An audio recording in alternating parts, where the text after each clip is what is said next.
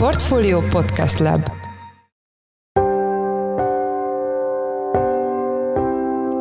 Mindenkit üdvözlünk, sziasztok! Ez a Checklist a Portfolio podcastje november 10-én pénteken. A mai műsorban három témát dolgozunk fel. Az első részben a friss inflációs adatról lesz szó. Az áremelkedés már októberben 10% alatt volt éves bázison, vagyis elértük a kormány által is sokat hangoztatott egy számjegyű inflációt. Továbbra is azt lehet mondani itt az infláció csökkenése mögötti okokról, amit az elmúlt hónapokban is többször elmondtunk. Egyrészt a bázis hatás, tehát a tavalyi nagyon magas infláció szorítja lefelé az áremelkedési ütemet, a fogyasztás visszaesése az automatikusan dezinflációs hatással jár, és ezt mutatják a rövid távú inflációs mutatók is. Vendégünk Beke Károly, a portfólió makrogazdasági elemzője. A második részben az UBM, a Magyar Tőzsde agráróriásának változóban lévő tőkepiaci stratégiájáról lesz szó, Vendégünk Horváth Péter, az UBM csoport vezérigazgatója. A harmadik blokk témája a költségvetés, ugyanis az első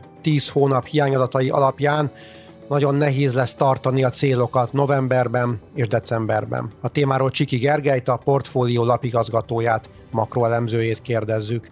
Én Szász Péter vagyok, a Portfolio Podcast Lab szerkesztője, ez pedig a checklist november 10-én. Most egy rövid szünet, és jövünk vissza.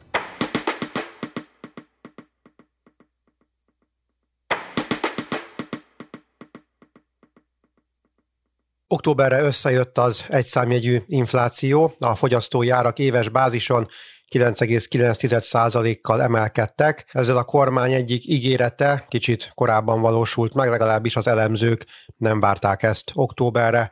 Itt van velünk a telefonban Beke Károly, a portfólió makroelemzője. Szia Karcsi, üdvözöllek a műsorban. Sziasztok!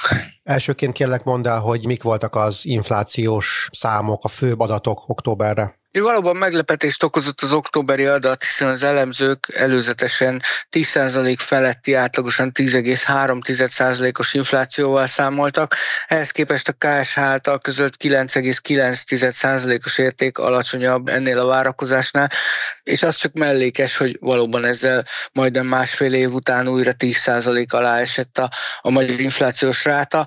A maginfláció 10,9% volt, tehát ott egy picit talán kisebb volt a visszaesés szeptemberhez képest, és hogyha megnézzük a fő termékcsoportokat, akkor az látszik, hogy egy év alatt legnagyobb mértékben az egyéb cikkek és üzemanyagok, elsősorban itt az üzemanyagokra érdemes gondolni, ezeknek ára emelkedett, mert a szolgáltatások, a szeszes italok és dohányáruk, illetve az élelmiszerek árának emelkedése volt 10% felett egy éves összevetésben.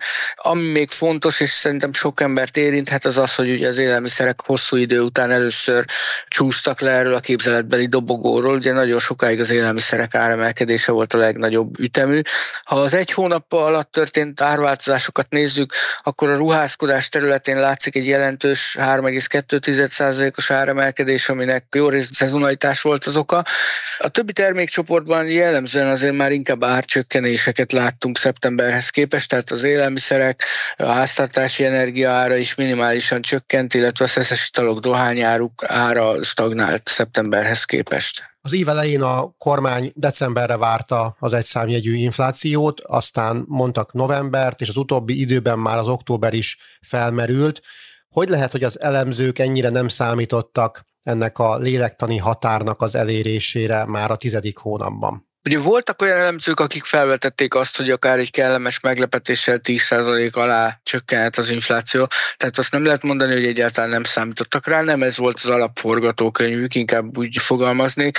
Én azt gondolom, hogy továbbra is azt lehet mondani itt az infláció csökkenése mögötti okokról, amit az elmúlt hónapokban is többször elmondtunk, egyrészt a bázis hatás, tehát a tavalyi nagyon magas infláció szorítja lefelé az áremelkedési ütemet, a fogyasztás visszaesése az automatikusan nyilván dezinflációs hatással jár, és ezt mutatják a rövid távú inflációs mutatók is. Írtál egy elemzést a portfólióra az októberi inflációról, és ott a rövid bázisú maginflációról is szót ejtettél, és azt írod, hogy elérhetjük az ár stabilitást. Ez mit jelent? Igen, a rövid bázisú maginfláció az gyakorlatilag most már 2% közelébe esett vissza, tehát ez azt jelzi, hogy ha az elmúlt három hónap inflációs folyamatai tartósak lennének Magyarországon, és mondjuk egy évig hasonló folyamatokat látnánk, akkor 2% körül lenne az éves inflációs ráta, ami gyakorlatilag már az árstabilitásnak felel meg. Ez a friss adat mennyivel csökkentheti a teljes, tehát 2023-ra vonatkozó inflációs várakozásokat. Ugye annyiban befolyásolhatja az éves inflációs várakozásokat, amik most 18% környékén vannak, hogy azért könnyen lehet, hogy ez a következő egy-két hónapban már inkább lejön ilyen 17,5% környékére. Ugye nagyon-nagyon jelentős változás már nem tud kialakulni ezen a fronton, hiszen most hát 10 hónap adata ismert, tehát gyakorlatilag a 12 hónapból már csak két hónap hiányzik, és azért ez már olyan nagyon nagy fordulatot nem tud hozni az éves inflációban. Az az évvégi infláció esetében annyi hatás lehet, hogy akár a mostani vártnál alacsonyabb inflációs adat azt is jelezheti, hogy akár a 7% alá is becsúszhat a decemberi infláció majd. Még azt mondd el kérlek, hogy a Nemzeti Bank döntéseire, a Nemzeti Bank kamat csökkentésére miként hathat ez az új adat? Ugye alapvetően az, hogy alacsonyabb az infláció, az pozitív hír a gazdaság szempontjából, és egy bank számára is pozitív hír. Ugyanakkor piaci szempontból, ha a forint oldaláról nézzük, akkor lehet, hogy ezt, ezt inkább negatívan értékelhetik a befektetők, hiszen egy alacsonyabb infláció mellett akár bátrabban csökkenthet kamatot a jegybank. Ugye októberben egy 75 bázispontos kamatcsökkentést láttunk, miközben a várakozások inkább az 50 bázispont felé mutattak. A mostani vártnál alacsonyabb inflációs adat azt sugalhatja, hogy, hogy akár maradhat a következő hónapokban is ez a 75 bázispontos tempó, tehát a, arra azért kicsi az esély, hogy, hogy gyorsítana egy bank is ennél nagyobb mértékű kamatvágásba kezdene, de én azt gondolom, hogy, hogy, hogy látva ezt az inflációs tendenciát, novemberben és decemberben is akár maradhat a 75 bázispontos kamatcsökkentés. Köszönjük szépen, az elmúlt percekben Beke Károly, a portfólió makroelemzője volt a vendégünk. Köszönjük, hogy a rendelkezésünkre álltál. Köszönöm szépen. A műsor hamarosan folytatódik, itt lesz még Horváth Péter, az UBM csoport vezérigazgatója, akivel cége megváltozó tőkepiaci stratégiájáról beszélünk, és jön még Csiki Gergely, a portfólió makroelemzője is, akivel a költségvetés kihívásairól fogunk beszélgetni, de előtte még egy rövid szünet.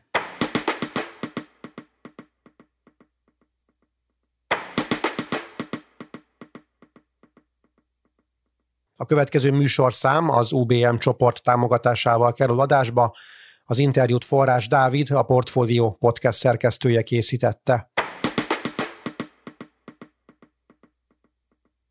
Változtatna tőkepiaci stratégiáján az UBM csoport, a hazai tőzsde egyetlen agrárvállalata jelentősen növelnék a közkészhányadot, de mik most a piacukat meghatározó főbb trendek, és pontosan milyen tőzsdei stratégiát követnének a jövőben? Ezzel kapcsolatban itt van velünk telefonon Horváth Péter, az UBM csoport vezérigazgatója. Szia, üdvözöllek a műsorban! Én is üdvözlöm a hallgatókat, jó napot kívánok mindenkinek, szia! Kezdjük ott, hogy legutóbb az UBM részéről a checklistben Vargákos igazgatósági elnök volt a vendégünk még tavaly decemberben az Agrárszektor konferenciára kitelepült stúdiónkban, és akkor egyebek mellett beszéltünk az akkor még érvényben lévő árstopról, illetve a magas kamatkörnyezetről is.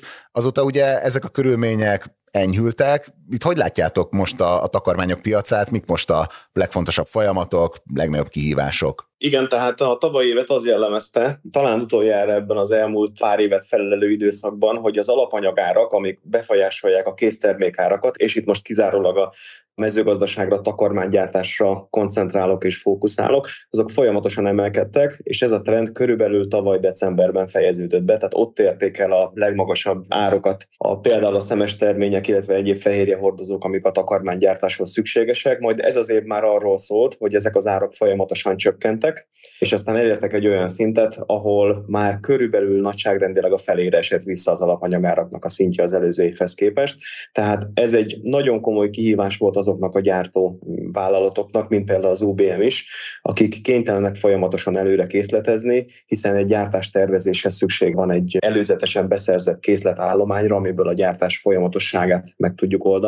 Hát ez egy nehéz időszak volt, és azt kell, hogy mondjam, hogy azért mi véleményem szerint jól vizsgáztunk ebben, sikerült feldolgozni azokat a készleteket, amelyek magasabb áron vannak, és tudtuk érvényesíteni ennek a hozzáadott értéket még a takarmányainkban. És ez talán azt mutatja a legjobban, hogy az UBM az jó úton jár, hiszen Magyarország piacvezető takarmánygyártója vagyunk, és miután nekünk az üzleti évünk 2023 6 30-ával, tehát egy fél éves, eltolt fél éves üzleti évben zárult, a számaink is azt mutatják, hogy ez az év minden nehézség ellenére sikeres volt, és sikeres is lesz, és nagyon remélem, hogy a következő üzleti évünk, amely most július 1 kezdődött, még, még jobb lesz.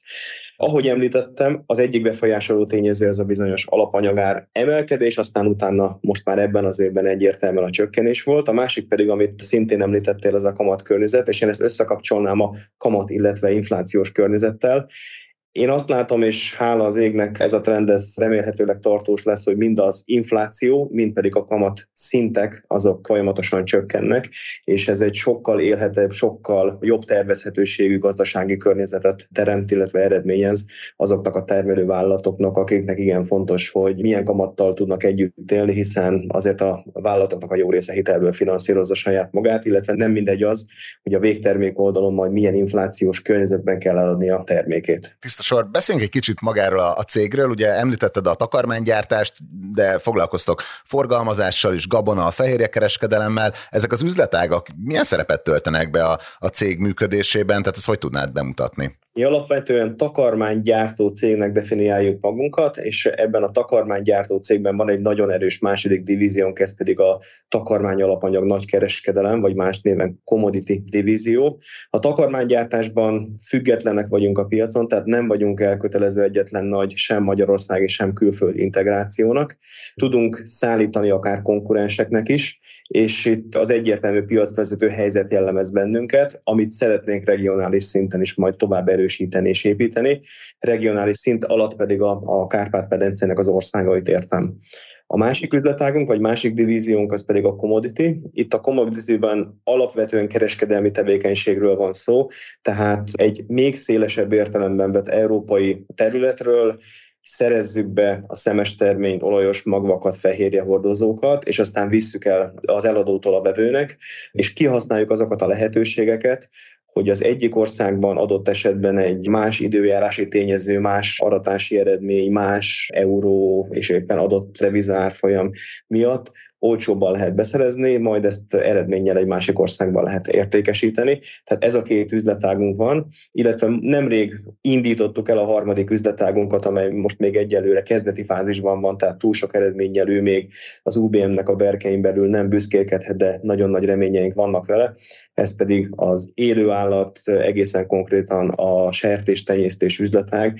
24,9%-os részesedést szereztünk a Mangalilon a Kft-ben, és terve terveink szerint vele együtt fogjuk megépíteni három éven belül Magyarország legmodernebb sertéstenyésztő telepét. Értem, beszéljünk egy kicsit akkor a tőkepiaci jelenlétről. Itt ugye körülbelül két éve léptetek tőzsdére, de mostanáig ugye jellemzően alacsony volt a forgalom a papírjaitokkal, illetve a közkészhányad is elhanyagolható volt. A nyáron viszont történt egy részvényfelosztás. Ez pontosan hogy tudnád bemutatni az eddigi tőkepiaci jelenléteteket? Tehát, hogy eddig nagyon minimális volt, ez a részvényfelosztás felosztás pedig indikátora egy módosuló tőkepiaci stratégiának. Igen, és ezt az egész történetet ott kell elkezdeni, hogy az UBM azért nem a B2C, hanem leginkább a B2B szektorban van, tehát mi valóban olyan nagy vállalatoknak, ebben az iparágban dolgozó cégeknek értékesítünk, akik a mezőgazdaságban dolgoznak, így aztán a nagy közönség számára, vagy a kisbefektetők számára maga a cégnév az talán nem mond sokat, és ezen próbálunk dolgozni, hogy az UBM-et megismertessük a pénzpiacon azokkal a potenciális befektetőkkel, akár kisbefektetőkkel, akár nagyobb léptékben gondolkozó befektetőkkel, cégekkel, akik az UBM-ben potenciált látnak. Ahhoz, hogy ezt meg tudjuk tenni, szükség volt egyrészt egy kampányra, ezt mi ebben az évben márciusban indítottuk el, és arról szól, hogy az elkövetkezendő három és fél éves üzleti tervünk az milyen eredményre fog vezetni a terveink szerint, illetve próbáltuk ezzel a kampányjal is bevezetni az UBM-et a pénzügyi piacra, a tőkepiacokra, megismertetni a nevet, és ennek egy része volt az, hogy huszadoljuk a részvényeket, illetve ezzel együtt a részvény árfolyamokat is, hiszen úgy éreztük, hogy azzal a bekerülési értékkel, illetve azzal a részvény árfolyammal, amivel az UBM korábban mozgott, azzal talán egy kicsit kilógunk abban a sorban, ami jelen pillanatban a magyar tőzsdén szereplő cégek méretét, illetve a hozzájuk kapcsolódó egy részvényre jutó árfolyamat jelenti és ezáltal sokkal jobban elérhetővé válik a részvénykereskedés a kisbefektetők számára is. Igen, említetted, hogy nincs olyan nagy névismertségetek még a közbeszédben, de nyilván ez a szakmai berkekben egyáltalán nem így van, de van-e valamilyen speciális kihívása annak, hogy a béten jelen lenni egy agrárpapírral? Mennyire értik a befektetők a teljes magyar agráriumot, vagy titeket? Nagyon remélem, hogy ebben mi zászlós hajó tudunk lenni, és meg tudjuk mutatni a befektetőknek, hogy az agráriumba és a magyar agráriumba befektetni érdemes, és ez hosszú távon mindenképpen kifizetődő. Hiszen azért nevezhetjük ezt akár hullámzó piacnak, hullámzó termelékenységnek, nevezhetjük olyan piacnak, amelyiket például egy időjárási anomália tud érinteni, de ha hosszú távban gondolkodunk, akkor az látható, hogy a mezőgazdaság az mindig képes volt értéket, profitot termelni, így aztán befektetésre is teljesen alkalmas, és ez valamilyen módon egyelőre még a béten nem jelent meg, és nagyon remélem, hogy ezzel az UBM tud segíteni így a befektetők számára. Utolsó kérdésem, hogy ugye szeretnétek növelni a tőkepiaci jelenléteteket forgalom szempontjából több befektetőt szeretnétek bevonzani. Itt pontosan milyen víziót kínáltok a, a kisbefektetőknek, vagy akár az intézményi befektetőknek? Számok alapján tudom mondani, hogy ha megnézzük a most lezárt üzleti évünket, el lehet mondani az elmúlt három évre, hogy 2020 és 2023 között egy átlagos 24%-os növekedési rátánk volt. Tehát ez most úgy néz ki, hogy az UBM ez egy növekedési papír, és folyamatosan tudja tartani azt a növekedési tempót, amit az elmúlt években megmutatott, és az elmúlt években felrajzolt magának. Remélem, hogy az üzleti terveink ezt szintén tükrözik, és nagyon remélem, hogy pontosan ezzel a növekedési lendülettel tudjuk megmutatni azt az értéket, illetve azt a sajátosságát a mezőgazdaságnak, hogy itt hosszú távon érdemes egy ilyen papírban is gondolkodni. Hát egyfelől ez sok sikert kívánunk, másrészt pedig nyilván erről még a továbbiakban is többször fogunk beszélni. Az elmúlt percekben Horváth Péter az UBM csoport vezérigazgatója volt a checklist vendége. Köszönjük szépen, hogy a rendelkezésünkre álltál. Én köszönöm a meghívást. Már ismerjük a költségvetés első tíz hónapjának egyenlegét, ez alapján pedig nagyon úgy tűnik, hogy a kormány nehéz helyzetbe került, még úgy is, hogy megemelték az új idei hiánycélt, nem biztos, hogy ez teljesülni fog. Itt van velünk Csiki Gergő, a portfólió lapigazgatója, makroelemzője. Szia, üdvözöllek a műsorban. Szia, én is üdvözlöm a hallgatókat. Mennyi volt az első tíz hónap hiányadata? Összesen 10 hónap alatt 3490 milliárd forintnyi költségvetési hiányt halmozott föl az állam. Ebből önmagában októberben 222 milliárd forintos deficit keletkezett, de azért is érdekes több szempontban az első 10 havi hiány, mert ezzel a 3400 és 3500 milliárd forinthoz közeli kumulált hiányjal gyakorlatilag az éves eredeti pénzforgalmi hiányterv fölé, 100%-a fölé kerültünk, 102%-ában teljesült már az idei eredeti hiánycél, nem véletlen, hogy a kormány módosította ezt egy hónappal ezelőtt akkor mennyi mozgástere van még a kormánynak novemberre, illetve decemberre? Ebből a szempontból is előnyös egy ilyen októberi hónap, hogy nagy része az évnek már letelt.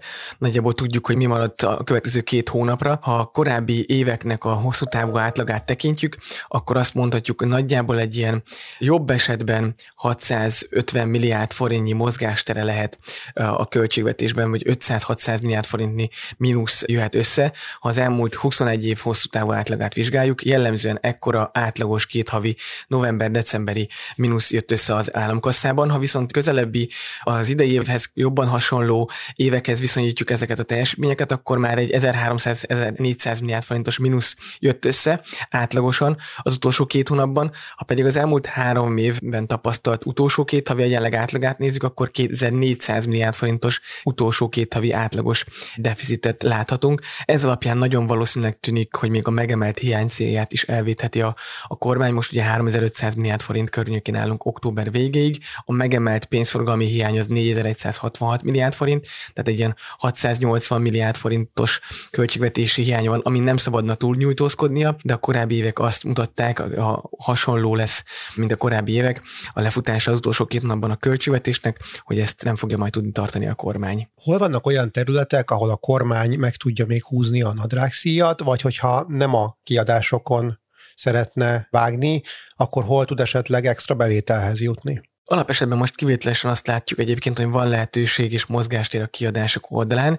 Egyrészt ugye a korábbi években az volt a gyakorlat, hogy az utolsó héten, de még az utolsó néhány napban is kiköltekezett a kormány, látva a szabad mozgásterét, a szabad költségvetési tartalékait. Több száz milliárd forintról döntött az utolsó pillanatban is a kormány nem véletlenül emiatt szállt el az utolsó egy-két hónapban, de főként decemberben jellemzően a költségvetési hiánya. Na most valószínűleg ettől tartózkodni fog, mivel nagyon oda kell figyelni a költségvetés egyen jelenlegenek a, a tartására. Más kérdés, hogy vajon ha ettől tartózkodik, más célokra, akár tudatosan vagy valamilyen célzottan nem kell, hogy kölcsön, de valószínűleg ettől tartózkodni fog. A másik eszköz, ami a kezében lehet, hogy van bizonyos két nagy tétel, ami a mostani információink szerint a vártnál kedvezőbben alakul, ez pedig a rezsvédelmi alap, valamint a honvédelmi alapban is vannak olyan kiadások, amiket vissza lehet fogni akár úgy, hogy az a legkevésbé fájjon a magyar gazdaságnak és így a magyar kormánynak, és ezeken keresztül akár több száz milliárd forintos kiadást is meg lehet spórolni a betervezethez képest, és ez mind javíthatja akár november-decemberben a költségvetés egyenlegét. És vannak olyan tételek, amin egyszerűen nem lehet spórolni, például gondolom a, a nyugdíjakat, a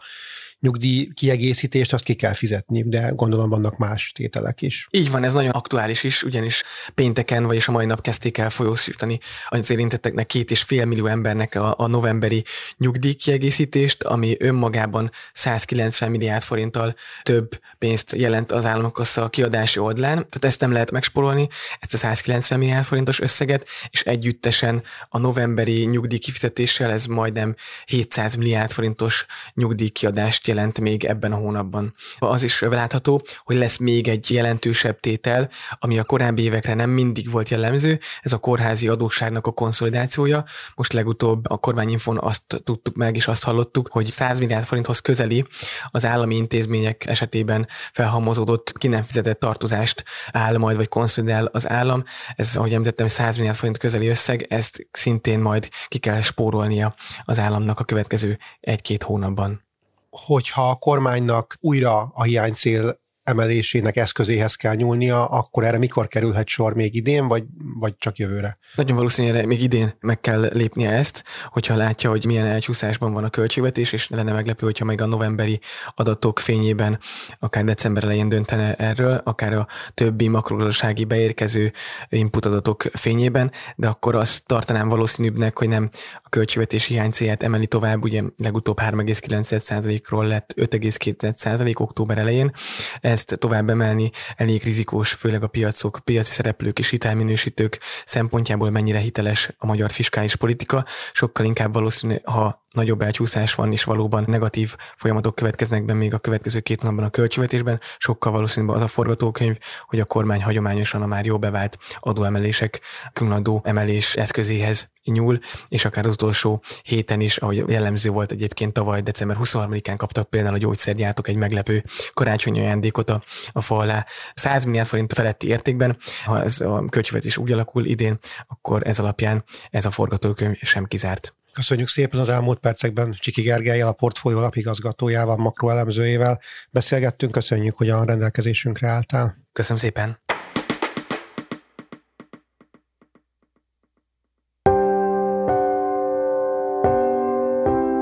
Ez volt már a Checklist, a Portfólió munkanapokon megjelenő podcastje. Ha tetszett a műsor, és még nem tetted volna, Iratkozz fel a Portfolio Checklist podcast csatornájára valamelyik nagyobb platformon, ahol jellemzően podcastokat hallgatsz. Ha segítenél nekünk abban, hogy minél több hallgatóhoz eljussunk, akkor értékelj minket azon a platformon, ahol ezt a mai adást is meghallgattad. A műsor elkészítésében részt vett Bánhidi Bálint, a szerkesztő pedig én voltam Száz Péter. Új műsorra hétfőn jelentkezünk, addig is minden jót, sziasztok! Reklám következik.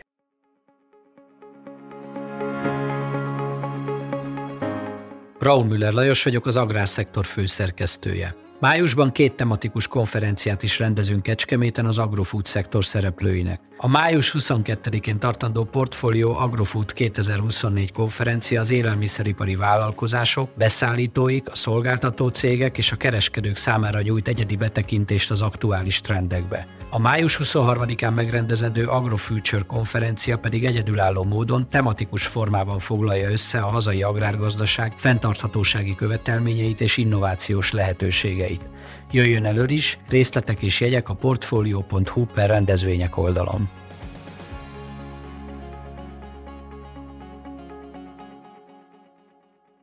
Reklámot hallottak.